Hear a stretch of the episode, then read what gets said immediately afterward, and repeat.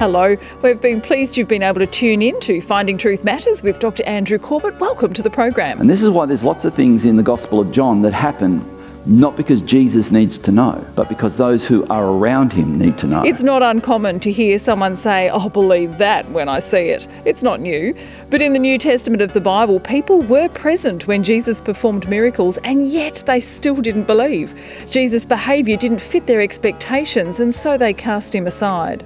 Jesus gave us so many reasons to believe in him. He demonstrated his authority time and again. So, what do we do with that? Stay tuned as we join Dr. Corbett to explore one of Jesus' miracles, the sixth sign a man born blind sees. This is the last gospel, the Gospel of John. It's the fourth of the Gospels. That's Matthew, Mark, Luke, and John. Uh, and this is essentially, we've looked, so far, we've looked at the seven signs in the book of uh, Gospel of John. Well, we've looked at six of them. Now we're going to look at what scholars consider to be the seventh, and some scholars consider to be the sixth. And I'll explain that as we go through. But this is the resurrection and the life, and this is what Jesus says. And it's, it's all through John's gospel, what we've seen is this dramatic response to Jesus from people who have encountered him. And here's, here's a question I, I just want to put it out there for you to consider. If you encounter Jesus in an undeniable way, how would it change your life? How would it change your life? Because C.S. Lewis, who said Jesus was either who he said he was or he was a liar, and if he wasn't who he said he was, and he wasn't a liar. He must have been insane. He must have been a lunatic. They're, they're your only three choices. And he said, however you answer that question is of the greatest significance, but the one thing it cannot be is irrelevant. It just can't be irrelevant. So the Gospel of John actually describes people who had undeniable encounters with Jesus. Undeniable encounters with Jesus. So we finish up in John chapter 10, just the last couple of verses here, John chapter 10, verse 41, having, I consider John 10 to be one of the most profound exchanges between Jesus and religious leaders and his own disciples, but particularly the religious leaders, where Jesus, increasingly through the Gospel of John, is making these phenomenally bold statements about who he is. And at the end of it, at the end of this exchange, there's people watching there's people listening to this in the temple precinct, and, and then it says, Many came to him, and they said, John the Baptist, that is John, did no sign, but everything that John said about this man was true, and many believed in him there. So we have this account of people who have heard Jesus, they've had a dramatic experience of seeing him do miracles, seeing what he had to say, and seeing his life reflected in what he had to say, and many believed in him, as you would probably expect. Many people have, have said, and perhaps they've said it to you, I would never believe in God unless he came down and stood in the flesh right in front of me. I'd never believe. And I'm going to tell you, he did that to many people, and it didn't necessarily guarantee that they believed. In fact, there were people who did have, they had direct encounters with him. And when they believed in him, this is what happened they yielded their lives to him. That's why this is not irrelevant. If you encounter Jesus, the most natural response is to say, Lord, I'm now yours. Because you get what he has done for you. You can't not get it. I, I read the story of a, that a New Zealand businessman told when he came to Christ. And he wrote this during the war, and, and he said, Imagine you, you're injured in the war and you're, you're pulled off the, the front line and you're taken to a hospital, and your kidneys been whatever damaged, shrapnel, whatever, and another soldier comes in and says, If it means saving his life, I will give up one of my kidneys to save my fallen brother here. That's what it takes. And the doctor said, That's very generous of you. And he says, I, I, If it means he can live, I will do it. And so he does. He lies on the table beside the doctors, take out his kidney from this two man's broken kidneys, whatever. He now has a fresh kidney that he's been given that saves his life. The months go by, he convalesces, and word has it that the man who gave him gave up one of his kidneys is in the waiting room would like to see him and say hello. And the man on the table convalescing says ah i'll think about it. I don't know if i want to see him and the fact that you're shocked because this is not how the story should go, right? This is not how it should go. And this businessman who wrote this, who had such a dramatic encounter with Christ, and he gave his life to Christ and he developed one of the biggest uh, chain stores in, in New Zealand, he, uh, Mr. Laidlaw was his name, he, he said, This is how it is when people encounter Jesus it, and he's, he's now wanting to meet with you. You don't say, Oh, think about it. It's such a dramatic impact when you encounter Jesus. You want to know the one who's given his life to save yours. So, people who encountered Christ, they yielded their lives to him, and the result of yielding your life to him is you become a worshiper of him. And so, I, you know, I'm mindful that sometimes people they do get hurt in church because people say things and do things and hurt them, and and I think Jesus experienced that. You know, there was a time when Jesus was in the synagogue and he said, Today, this scripture is fulfilled in your midst. And they were outraged. They dragged him out of the synagogue. They took him to the brow of a cliff, ready to throw him off. But it wasn't his hour. It wasn't his hour to be thrown off a cliff and die. And it says, as they were about to do it, he turned around and he walked away. And probably, if you could have seen in the spirit realm, you may have seen that there was some spiritual activity happening there for that to happen. And the scripture says the next Sabbath, Jesus was in the synagogue. And here we have just the deep gratitude that the believer feels toward Christ for what he's done. And when you love Christ, you love his body. You love his body. And his body is called the church. So when people encountered Jesus and they had that encounter with him, they worshipped. This account in John 10 places Christ back in Galilee, north of Jerusalem, and it's a few days. Well, we know, in fact, we know that it's two days' walk. We know that, as you'll see in a moment. And so now we pick it up in John chapter 11. Christ has left Jerusalem and he's now in John chapter 11. He's, he's up in Galilee, and this is what happened. Now, a certain man was ill, Lazarus of Bethany. Bethany, by the way, is two point something kilometres uh, outside of, uh, to the east of Jerusalem, the city, right near, Jeru- right near the city. The village of Mary and her sister Martha. It was Mary who anointed the Lord with ointment, wiped his feet with her hair, whose brother Lazarus was ill. By the way, there were two women in the scriptures who poured perfume over Jesus. One poured the perfume over Jesus' head and wiped his feet with her tears.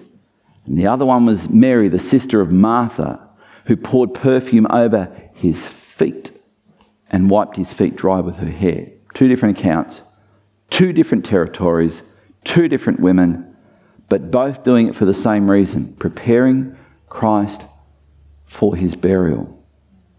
That little story happens in the next chapter of John, John chapter 12. So the sisters sent to him, saying, Lord, he whom you love is ill.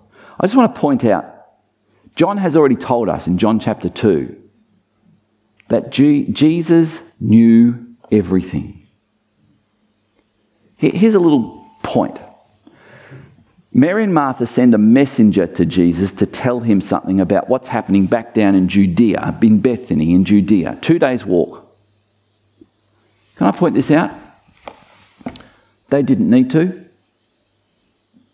They could have said it right there and then. It's called prayer. And Jesus would have heard it. Jesus would have heard because he never stops hearing prayer. And this is why there's lots of things in the Gospel of John that happen not because Jesus needs to know, but because those who are around him need to know. And his disciples needed to know what was going on. But when Jesus heard it, he said, This illness does not lead to death, but is for the glory of God, so that the Son of God may be glorified through it. Did you get that? This will glorify God the Father, so that his Son, Jesus himself, will be glorified. Who talks like this? And the answer is Jesus does. He knew who he was. Scholars debate did Jesus really know who he was? Yeah, he knew who he was. That's kind of the falls under the rubric of he knew all things. So, this, whatever is about to happen, is going to be glory, result in glory to Jesus. This is profound. You can be praying for something and you may not get the answer when you want it, but God may be being glorified in the process. Now, Jesus loved Martha and her sister, Lazarus, and Lazarus. So when he heard that Lazarus was ill, he stayed two days longer in the place where he was. The disciples who are yet fully, con- this is bizarre, they are yet fully convinced about who Jesus is. And this miracle will be the deciding moment before the cross about the identity of Jesus to them. And they didn't understand why Jesus was staying two days, especially when he said, This won't lead to death. And Jesus, of all people, knew Lazarus was already dead.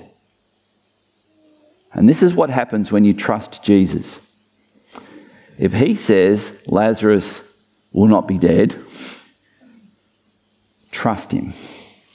Because those who become worshippers learn to trust Him, even when they don't understand. Anyone ever walked with God and had those moments? Oh, if I had three arms, I'd lift them all up. Because there are times when I don't understand. I'm coming through one of those seasons, probably in it right now, but I still trust Him. I still trust him. When the bishop, Richard Condie, spoke to me initially through what I've just come through and coming and going through, he said, How is your heart? How is your soul? And I knew what he was asking. Because many people face calamity and they shake a fist at God. I was never shaking a fist at God, but I was lifting my hand to Him telling him I didn't understand. Then after this, he said to his disciples, Let us go to Judea again. So they're in Galilee, Galilee, Samaria, Judea. Two days' walk. The disciples said to him, uh, Rabbi, the Jews were just now seeking to stone you, as we saw in our last session. Are you going there again? In other words, if you go to Judea, it will mean certain death. And you know what? They were right. Jesus knew it, they knew it, and he still went. After saying these things, he said to them, Our friend Lazarus has fallen asleep, and oh my. As a member of the D generation, Dr. John, that expression tells us how Jesus views physical death. And for any fellow members of the D generation, this is a great way to describe leaving this life and going into the next. But Jesus says this Lazarus has fallen asleep, but I go to awaken him. And the, the disciple said to him, uh, Lord, if he has fallen asleep, he will recover. And this just, John's got this in here so that you understand they were at times thick as two bricks. Because Jesus says things and they're, they're like, oh, he's fallen asleep. And they think, oh, he's having a nine eyes. Jesus had spoken of his death. But they thought he meant taking rest in sleep or having a nine eyes. And then Jesus told them plainly, Lazarus has died. And for your sake, what are the next words to come out of his mouth? If you were writing this, it wouldn't be, and I am glad. Because Something great was going to happen in the midst of this dark hour. This darkness, something great was going to happen. And Jesus knew it. No one else knew it. But as a result of what was about to happen, many of those who were wavering is this really the Messiah? Is this really the Son of God, the one prophesied by Daniel, who Daniel called the Son of Man?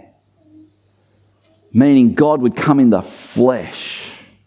I was glad I was not there, that you may believe because of what you're about to see. But let us go to him. So, Thomas, don't you love Thomas? Nick, I think there's a message in here for you to preach on Thomas because I see you as uh, someone who's gone through some of this stuff that Thomas has gone through. Got to have some answers, got to have some proof, got to have. And here's Thomas who's like, well, if we're going to follow Jesus, let's go and die with him. He's the, you know, like the cheery guy, right? Let us go that we may die with him. If this means going to a death, let's go and die. Not hearing what Jesus is telling them. Thomas, shut up. I'm not talking about that. That's how I would have spoken to Thomas. Jesus didn't. Now, when Jesus came, two days' walk, two days for a messenger to get up there, Lazarus is ill. Jesus knew that by the time that messenger got there, Lazarus was already dead. We know Jesus already knew that because he just told his disciples that. He knew what was going on. He knew without a messenger. It's two days to get back, so now we're four days separated from the death of Jesus. When he came, he found that Lazarus had been in the tomb four days. Bethany was near Jerusalem, about two miles off.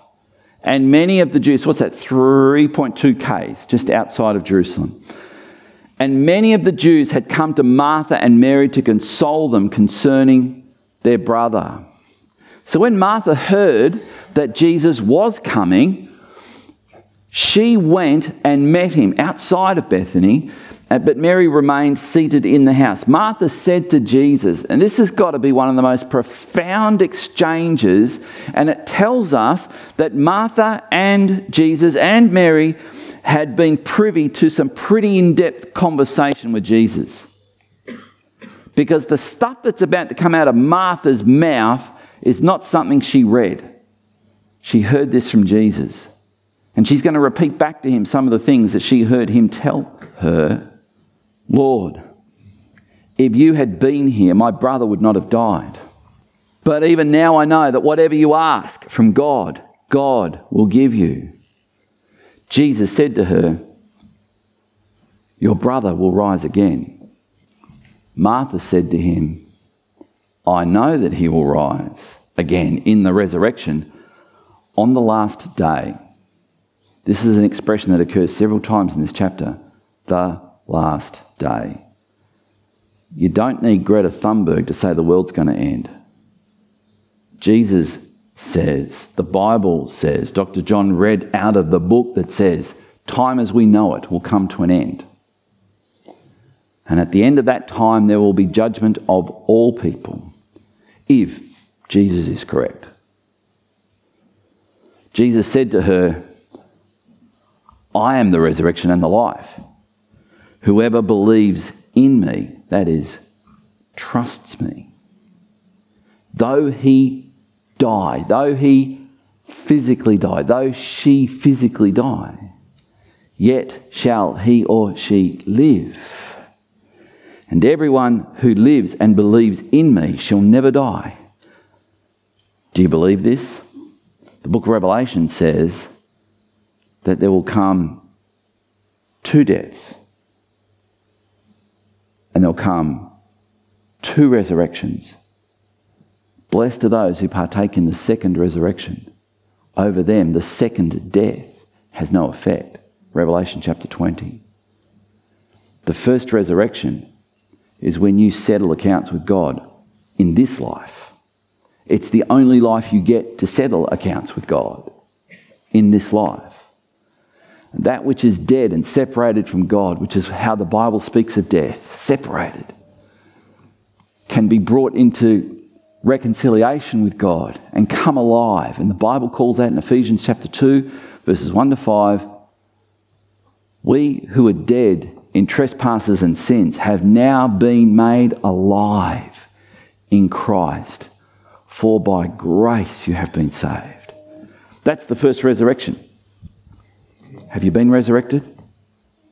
Are you in that first resurrection? What a person believes, Jesus has just said. Do you believe this? What a person believes about Jesus, the identity of Jesus of Nazareth, has eternal consequences. You could leave this place today, you could be watching online right now, and you could say, Well, yeah, but I read some guru somewhere who said Jesus was just a reincarnated avatar of something or other, and maybe he's right. Well, maybe he's a fool and he's wrong. Because the consequences of not believing what Jesus actually said about himself are eternal. Not because I say so, or some guru says so, or anyone says so, but because Jesus himself said so. She said to him, Yes, Lord, I believe that you are the Christ, the Son of God, the eternal Son of God, which is why God is the eternal Father, who is coming into the world. When she said this, she went and called her sister Mary, saying in private, The teacher's here and is calling for you. And when she heard it, she rose quickly and went to him. Now, Jesus had not yet come into the village, but was still in the place where Martha had met him. When the Jews who were with her in the house consoling her, saw Mary rise quickly and go out. They followed her, supposing that she was going to the tomb to weep there. Now, Mary, when Mary came to where Jesus was and saw him, she fell at his feet, saying to him, Lord, if you had been here, my brother would not have died. Did this profoundly affect Jesus when he saw Mary, the one whom we had already been told that when they came to when they came to host Jesus at their house, Martha was busy in the kitchen cooking, and Mary said, I'd just rather sit at the feet and listen to what he has to say. When Jesus saw her come weeping over the fact that she said, If you'd only been here, this wouldn't have happened, do you reckon that touched him? We know it touched him. When Jesus saw her weeping, and the Jews who had come with her also weeping, he was deeply moved in his spirit and greatly troubled. And he said, Where have you laid him? They said to him, Lord, come and see. Jesus wept. He was moved. He was moved. This is not some cold hearted God. This is not God, the one who's got it all worked out, therefore there's no emotion in what he's doing. Jesus wept. He wept. Empathy and compassion exuding from him. F.W. Boreham, whom you may have heard me say, says about this passage, John 11:35, that Jesus wept not because of Mary, not because of the Jews, but the thing that drove him to tears was the fact that he knew now where Lazarus was and he was about to bring him back. Our perspective on life could well do with an adjustment when we understand what's happening here. So the Jews said, See how he loved him? But some of them said, Could not he who opened the eyes of the blind man? We just read it in John chapter 9 have kept this man from dying? The answer, of course, is yeah, he could have. But there's something else going on here. There's something else going on. Jesus said, Take away the stone. Stone is sort of an understated way of saying large rock that was covering the entrance of the tomb where you could walk into. Take away that stone, that boulder. Martha, the sister of the dead man, said to him, uh, Lord, uh, by this time there will be an odour, which is a beautiful way that the ESV, English Standard Version, renders the King James, which says, uh, Lord, by now he stinketh. And there are some who don't need to be in a tomb to, uh, anyway. And so, for he has been there for dead four days. Jesus said to her, Did I not tell you that if you believe, you would see the glory of God? So they took away the stone. Jesus lifted up his eyes and said, and please understand this there are some people who think God is impressed with big, long prayers. Prayers that sound flowery. They even use religious words, Josiah. They, uh, they use words like thee and thou and healeth, Lord, and they shout sometimes. And if you take your fingers and measure the size of this prayer in your Bible, it's about that big. And Jesus says, Father, I thank you that you have heard me. I knew that you always hear me. But I said this on account of those who are standing around who, should we say, think that this is probably the time I should pray. But I'm just checking in with you, Dad. You and I both know what's about to happen. Amen. And Jesus says, I'm doing this that they may believe that you sent me, that I'm in communion with you. When he had said these things, he cried out with a loud voice Lazarus, come out. The man who had died came out, his hands and feet bound with linen strips, his face wrapped with a cloth. Jesus said to him, Unbind him and let him go. Many of the Jews, therefore, get this, who had come with Mary, had seen what he did, believed in him. And wouldn't you? I was wavering. I'm not wavering now. No one could do this if they were a mere mortal. This guy claims to be the Son of God, the divine Son of Man. Daniel said he would have all judgment and authority of the Father, Daniel 7 13 and 14. And he's just shown it. He has power over life and death. Why wouldn't you go, Oh, I believe him now. I'm in. I am in. But some flip. Is there a rash on my forehead about here where my palm goes, What the heck are these people? But some of them went to the Pharisees and told them what Jesus had done because they didn't believe it. Basically. Good night. So they go and tell the Pharisees. They present to the Pharisees, the religious leaders, the scribes, the Pharisees, the priests. Did you just hear what he did? 3.2 kilometers away from this temple, he just raised a man who'd been dead for days. When irrefutable evidence for God is still rejected, you know it's not about evidence. You know it's an indication that something spiritual is going on in a person's heart. So the chief priests and the Pharisees gathered the council and said, What are we to do? For this man performs many signs. If we let him go on like this, everyone will believe in him. And the Romans will come and take away our place and our nation. What was in their heart? If we surrender to Him, we're no longer in control. He is. And to that I say, that's right. And that could be your fork in the road right now. You surrender to Jesus, it means that may mean I have to stop having sex with my girlfriend. Yeah. That may mean I have to stop doing drugs. It may mean I have to stop getting drunk every night. Yeah. But as you heard Jerry say, sometimes when you know you have to do something and you don't feel you can do it, you can ask Him for the help to do it. Even if you can't, He can help you. if you have experienced irrefutable evidence for the lordship of Jesus, that is, simply realizing who he is, is who he is, how would it change your life? Would you please stand? I want to come back and I want to invite people to make Jesus, or actually to accept that Jesus is Lord of their life.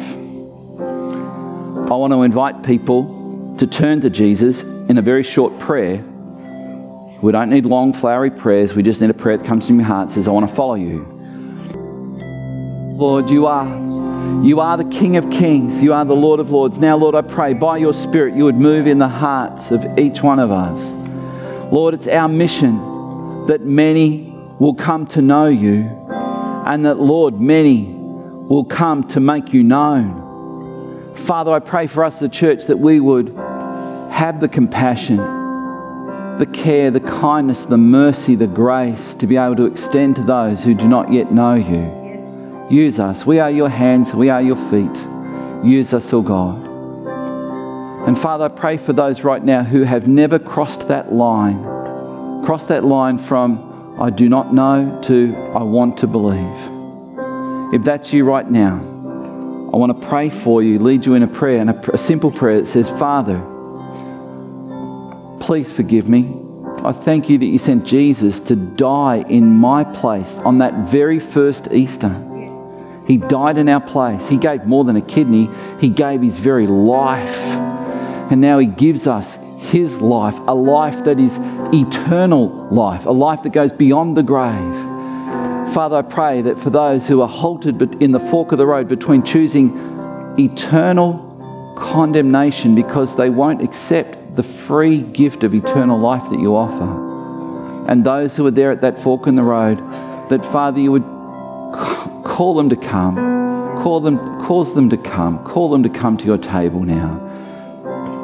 And Father, I pray that as they do, by your Spirit, you would transform them, make them into a brand new person on the inside. And now, Lord, may we know the grace of the Lord Jesus Christ, the love of God the Father, and the fellowship with the Holy Spirit in Jesus' name.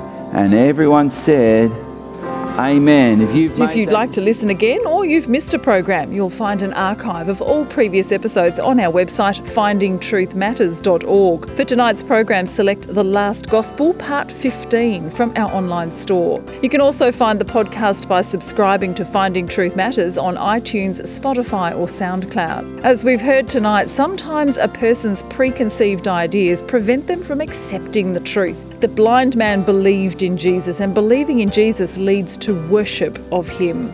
More from Dr. Corbett next week. Dr. Corbett is pastor of Legana Christian Church and president of ICI Theological College Australia. Thank you for joining us. We look forward to meeting with you again at the same time next week for another Finding Truth Matters.